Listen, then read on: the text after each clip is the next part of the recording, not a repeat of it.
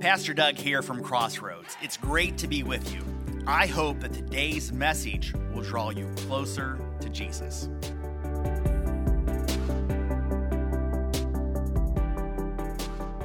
Well, 11 weeks later, uh, we are wrapping up our series on Hebrews, finishing up with chapter 8 today.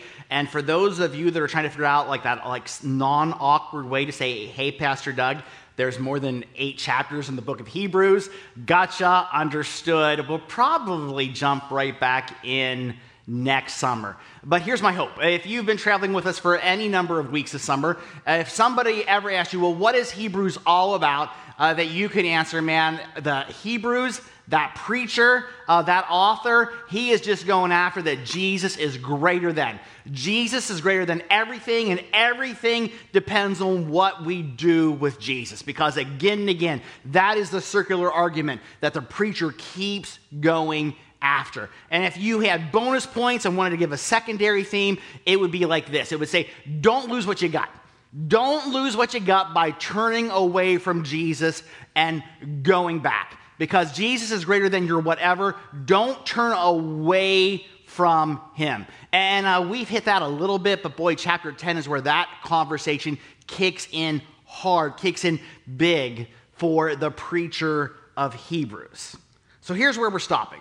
We're stopping smack dab in the middle of an intense conversation on the new covenant is greater than the old covenant. And you know, it's chapter 7 through chapter 10. It's all about here's why. Here's why the new covenant is so much better. It is so much a system that you want to be all in. You don't want to go back to the old covenant. It is simply better, it is superior in every way. And if you've ever struggled or, struggled, or if you know someone who has struggled with trying to go into the old covenant and picking and choosing what rules or what laws or what regulations or what festivals or ceremonies to honor and which ones to ignore, uh, then man, this teaching is so incredibly important for you. If you've ever saw someone just getting into that mess, uh, where they're trying to live with like one foot in the old covenant and one foot in the new covenant. You want to get this down so you can speak into their life and talk to them about as a Jesus follower why we are fully in the new covenant. And if you've ever saw the church get involved in this mess, and man, it just gets ugly real quick. When we try to live partially in the old covenant, the new covenant, where we try to force old covenant things on new covenant people, and you just saw, man, it's got ugly. It has harmed uh, the reputation of the church. It has stained the bride of Christ. Then, man, you just want to dig in. Chapter 7 through chapter 10. Throughout the New Testament, the new covenant is talked about, but nowhere is it talked about again and again, four chapters deep, four chapters intensively about why it is better than the old covenant, why we are to be people fully in the new covenant, why we're not going back why we're not trying to live with one foot in the old and one foot in the new. And the preacher doesn't hold back, does he? I mean, he does not say what they want to hear. He doesn't say, hey, sure, you can pick and choose. You can pick and choose stuff from the old covenant uh, that you want to follow and what you don't want to follow. He doesn't say, hey, you can live with a little bit in the old and a little bit in the new. He doesn't say, hey, I know it's where your comfort zone is. I know it's what you've always been taught. Sure, go back to the old covenant as you deem necessary. Go back to the temple. Go back to the old sacrificial system. Go back to the old way of relating to God. He never goes there. He tells them what they need to hear, not what they want to hear. And he doesn't mince words. There are faults in the old covenant. It was far from perfect, and a new covenant was needed. A better covenant, a better way to be made right with God, and a better way to have a relationship with God. So, the very last verse of chapter 8, this is how the preacher, the author, sums it up. If he hasn't been crystal clear yet. When God speaks of a new covenant, it means he has made the first one obsolete.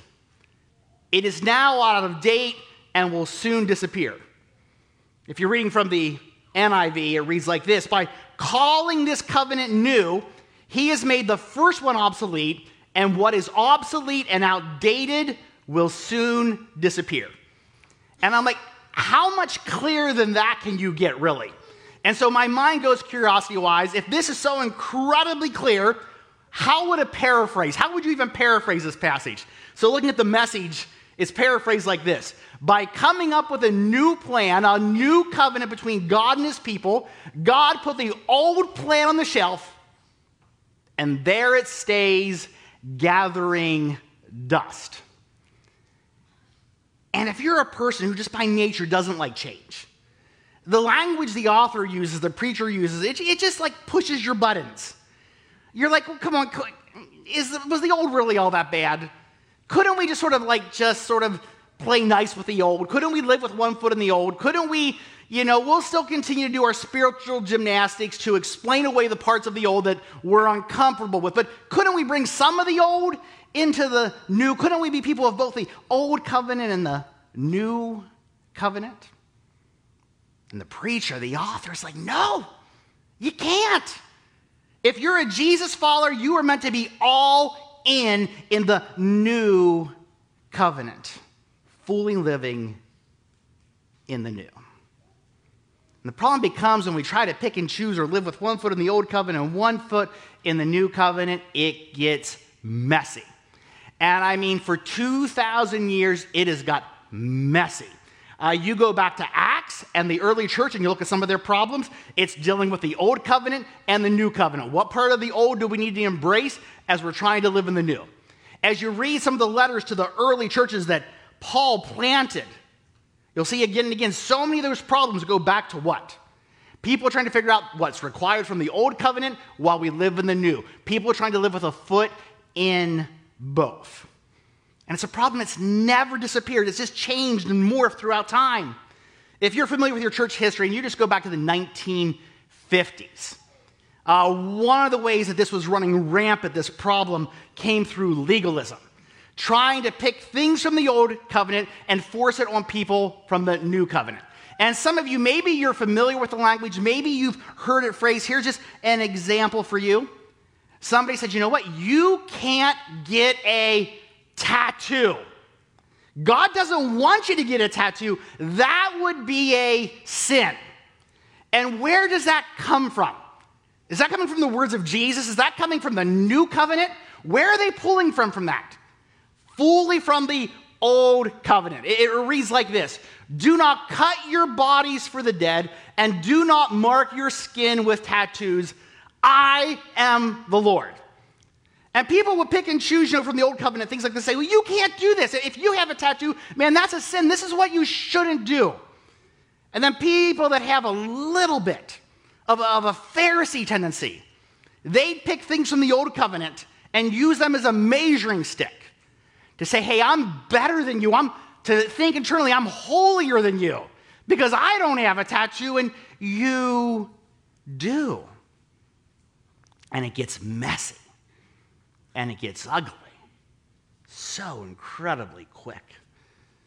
And it doesn't draw anyone to Jesus, it just pushes people away from Jesus. If you talk to my girls and about this issue of tattoos, they'll tell you, well, my dad didn't want me to get a tattoo, and that's right. I would say, you know, come on, you know what? I know what I was like when I was 16. I was not making fully wise choices. I couldn't think about the impact on my life 20, 30, 40 years from now. So you want to get a tattoo? You wait till you're out of my home. And they've taken me up on that offer, right? But never once, never once did I make it about their relationship with God. Never once did I try to force the old covenant on someone who is fully living in the new covenant. Now, just to make this a little bit more clear, how messy this gets, how ugly this gets, why it harms the reputation of the bride of Christ. People like me standing in this position on a stage like this would say, You can't get a tattoo. God says it's a sin.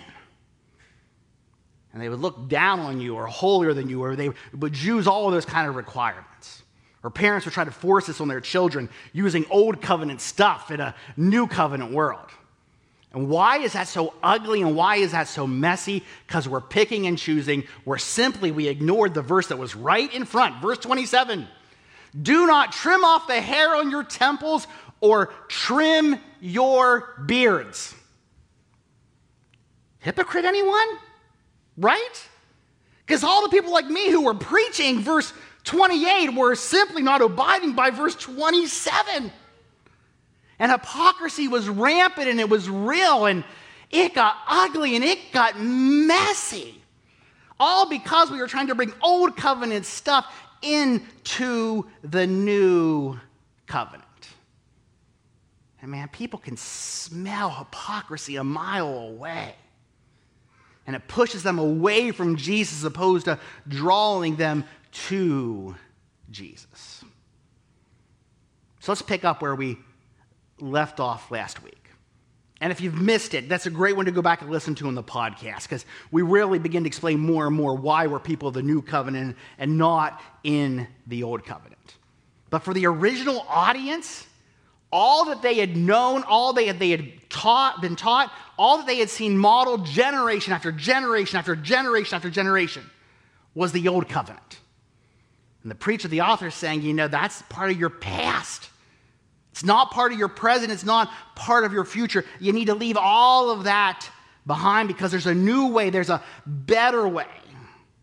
Jesus' covenant is greater than the old covenant. Let's go back to the beginning of chapter 8. Here's the main point we have a high priest who sat down in the place of honor beside the throne of the majestic God in heaven. There he ministers in the heavenly tabernacle, the true place of worship that was built by the Lord and not by human hands. Once again, the preacher's telling them what they need to hear, not what they want to hear. He's saying, you know what? You don't want to go back to the temple. That was never the true place of worship. It was just a shadow, just a copy of what it really was like to worship in heaven. It's not an exact representation. And he goes on, he says, And since every high priest is required to offer gifts and sacrifices, our high priest must make an offering too. If he were here on earth, he would not even be a priest, since there already are priests who offer the gifts required by the law. They serve in a system of worship that's only a copy, a shadow of the real one in heaven. There words, a system that you want to go back to, that you want to try and draw into the new covenant. It's not the real deal. It wasn't meant to be long term. That's why there's this new, the better. You don't want to go back. He goes on, but now, but now Jesus, our high priest, has been given a ministry that is far superior to the old priesthood. For he is the one who mediates for us a far better covenant a far better covenant with God based on better promises. Superior, better, new covenant. You could quickly list some of the reasons why it's so much better, why it's superior. It's a once and done covenant. It requires no further sacrifices. Jesus did it once for all of eternity. It lasts forever. It provides an opportunity to have a personal relationship with the creator of the universe. And then he uses one of those arguments, we think of it as an if then. We all do those kind of things. If this, then this. He says, if this, then this, there, this. If the first covenant had been faultless, if it really had been perfect, if that first covenant had been faultless, there would have been no need for a second covenant to replace it. If then. Why would you go and try to live in both the old covenant and the new covenant when this one is so much better? It's so much superior. When this is from God. Jesus paid it all. He fulfilled all the requirements of the old covenant. So it is now part of your past. It is not part of your present or part of your future. Don't go back. But So often, this continues to haunt us fully. New covenant people, followers of Jesus. The old covenant continues to come back. And it gets ugly and it gets messy. I think it was this past fall. Pastor Don and myself uh, attended a seminar from our denominational conference. And, and it was all on Christian nationalism. And this is the thing whatever country you're from, if you love your country, man, talk about your country. Talk about why you think it is the best. But that Christian nationalism, it doesn't line up with the new covenant. If you want to try to be a proponent of Christian nationalism, where do you have to pull from? Fully from the old covenant. And when we're trying to do things like that, man, it gets messy, it gets ugly. It's a stain on the bride of Christ, and it pushes people away from Jesus as opposed to drawing people to Jesus. Once in a while, some of my favorite sermons to listen to because I am just weird are pastors who try to preach why you should vote for a certain candidate or vote for a certain political party. And when I'm listening to those messages, I have two hopes, right? Two simple hopes. Because this is what I know it doesn't matter what your political party. If your political party is associated with the color blue, these are going to be your primary talking points, and these are going to be the scriptures you're going to use.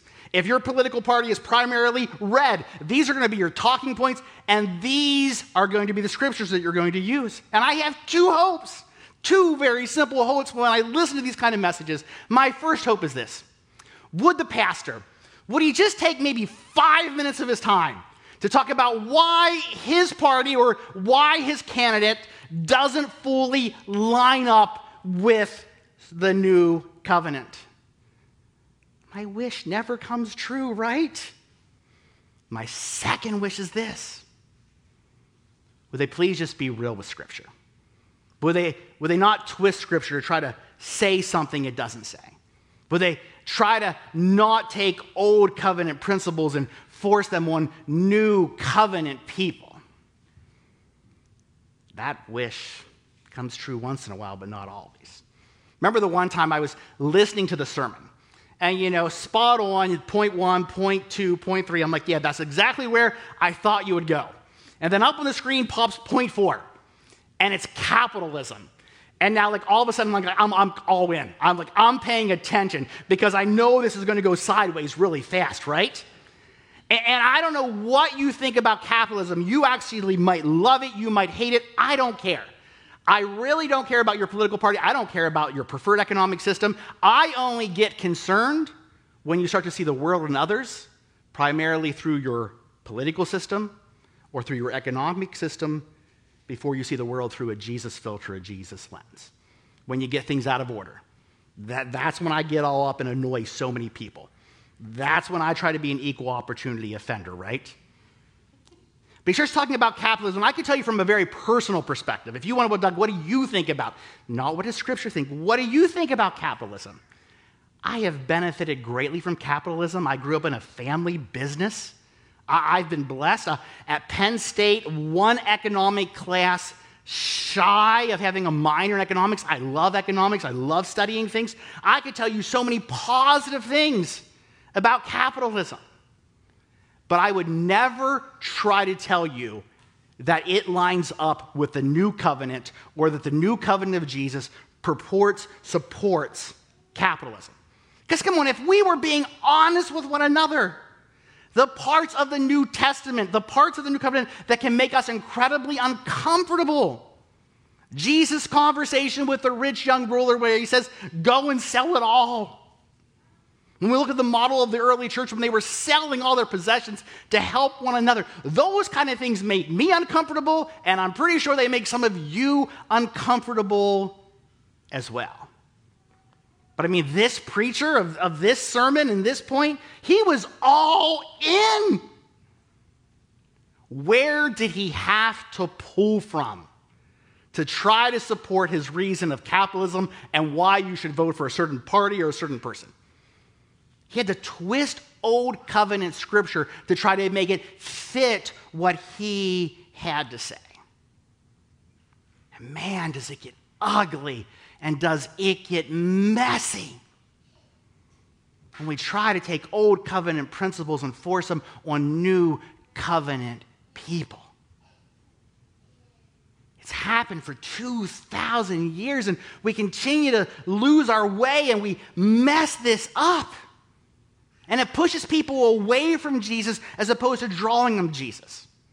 And come on, I am not telling some of you what you want to hear. I'm telling you what you need to hear. You don't got to drive very far. You will find people standing on a stage in my position. They'll tell you exactly what you want to hear. Sacrificing what Jesus paid the ultimate sacrifice for.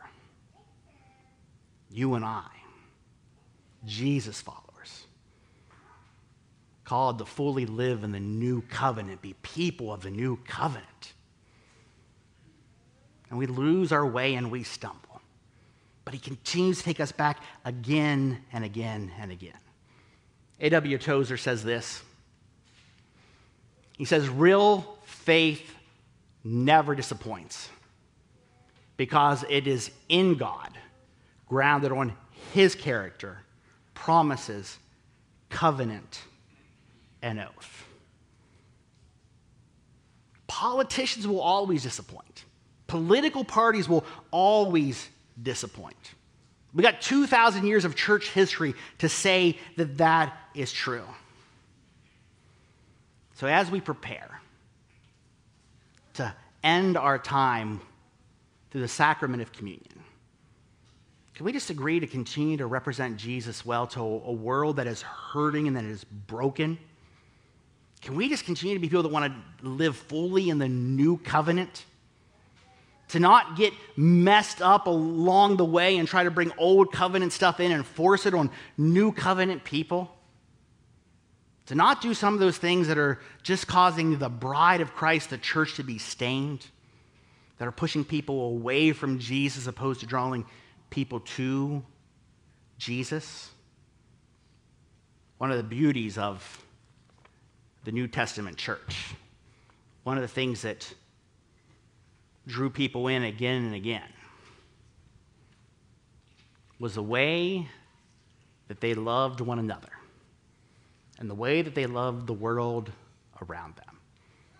I mean, it was the kind of a place where you could go and fierce enemies, Jews and Gentiles, would gather together in the name of Jesus.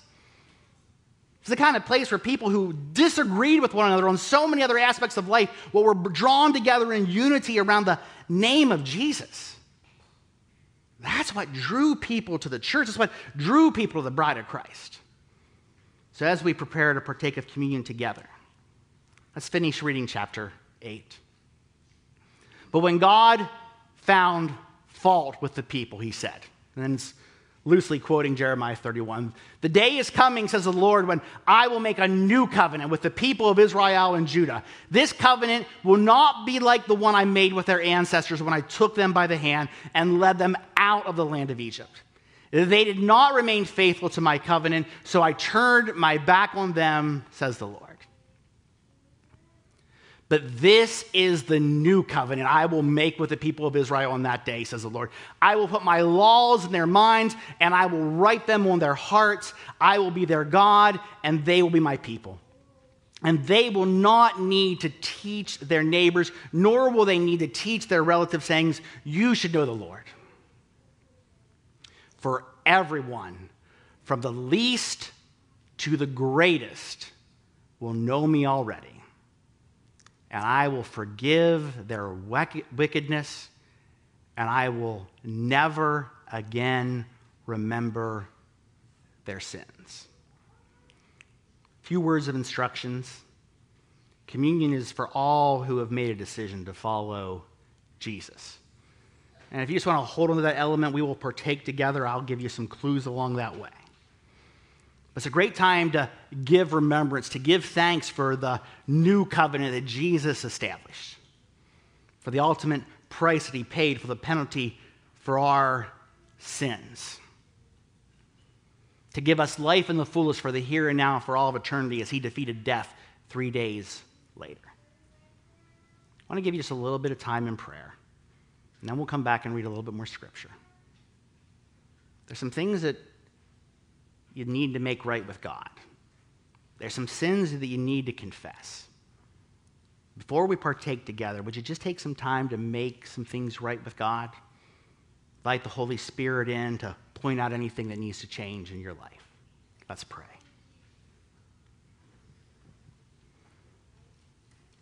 Father, we remember and we give thanks for the ultimate gift, that once and done sacrifice.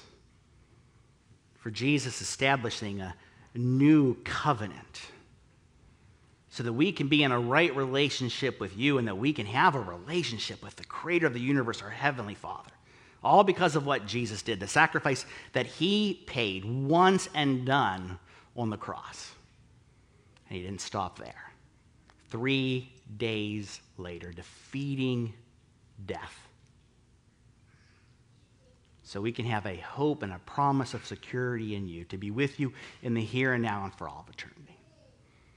So, Holy Spirit, if there's some things in our life that you're calling us out on, there's some things that need to change, there's some things that we need to address and make right.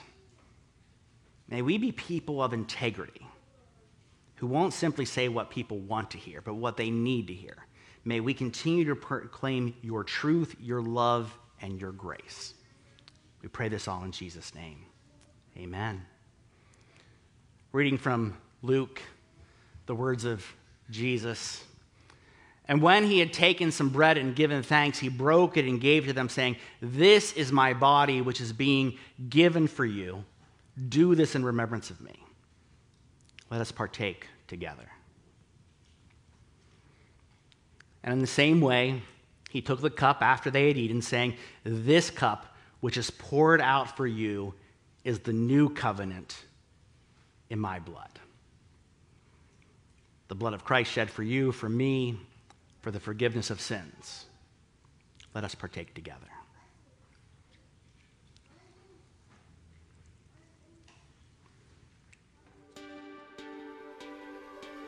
Thanks again for listening. Any step you take towards Jesus is a step in the right direction. You can find out more about us at crbic.org. That's crbic.org.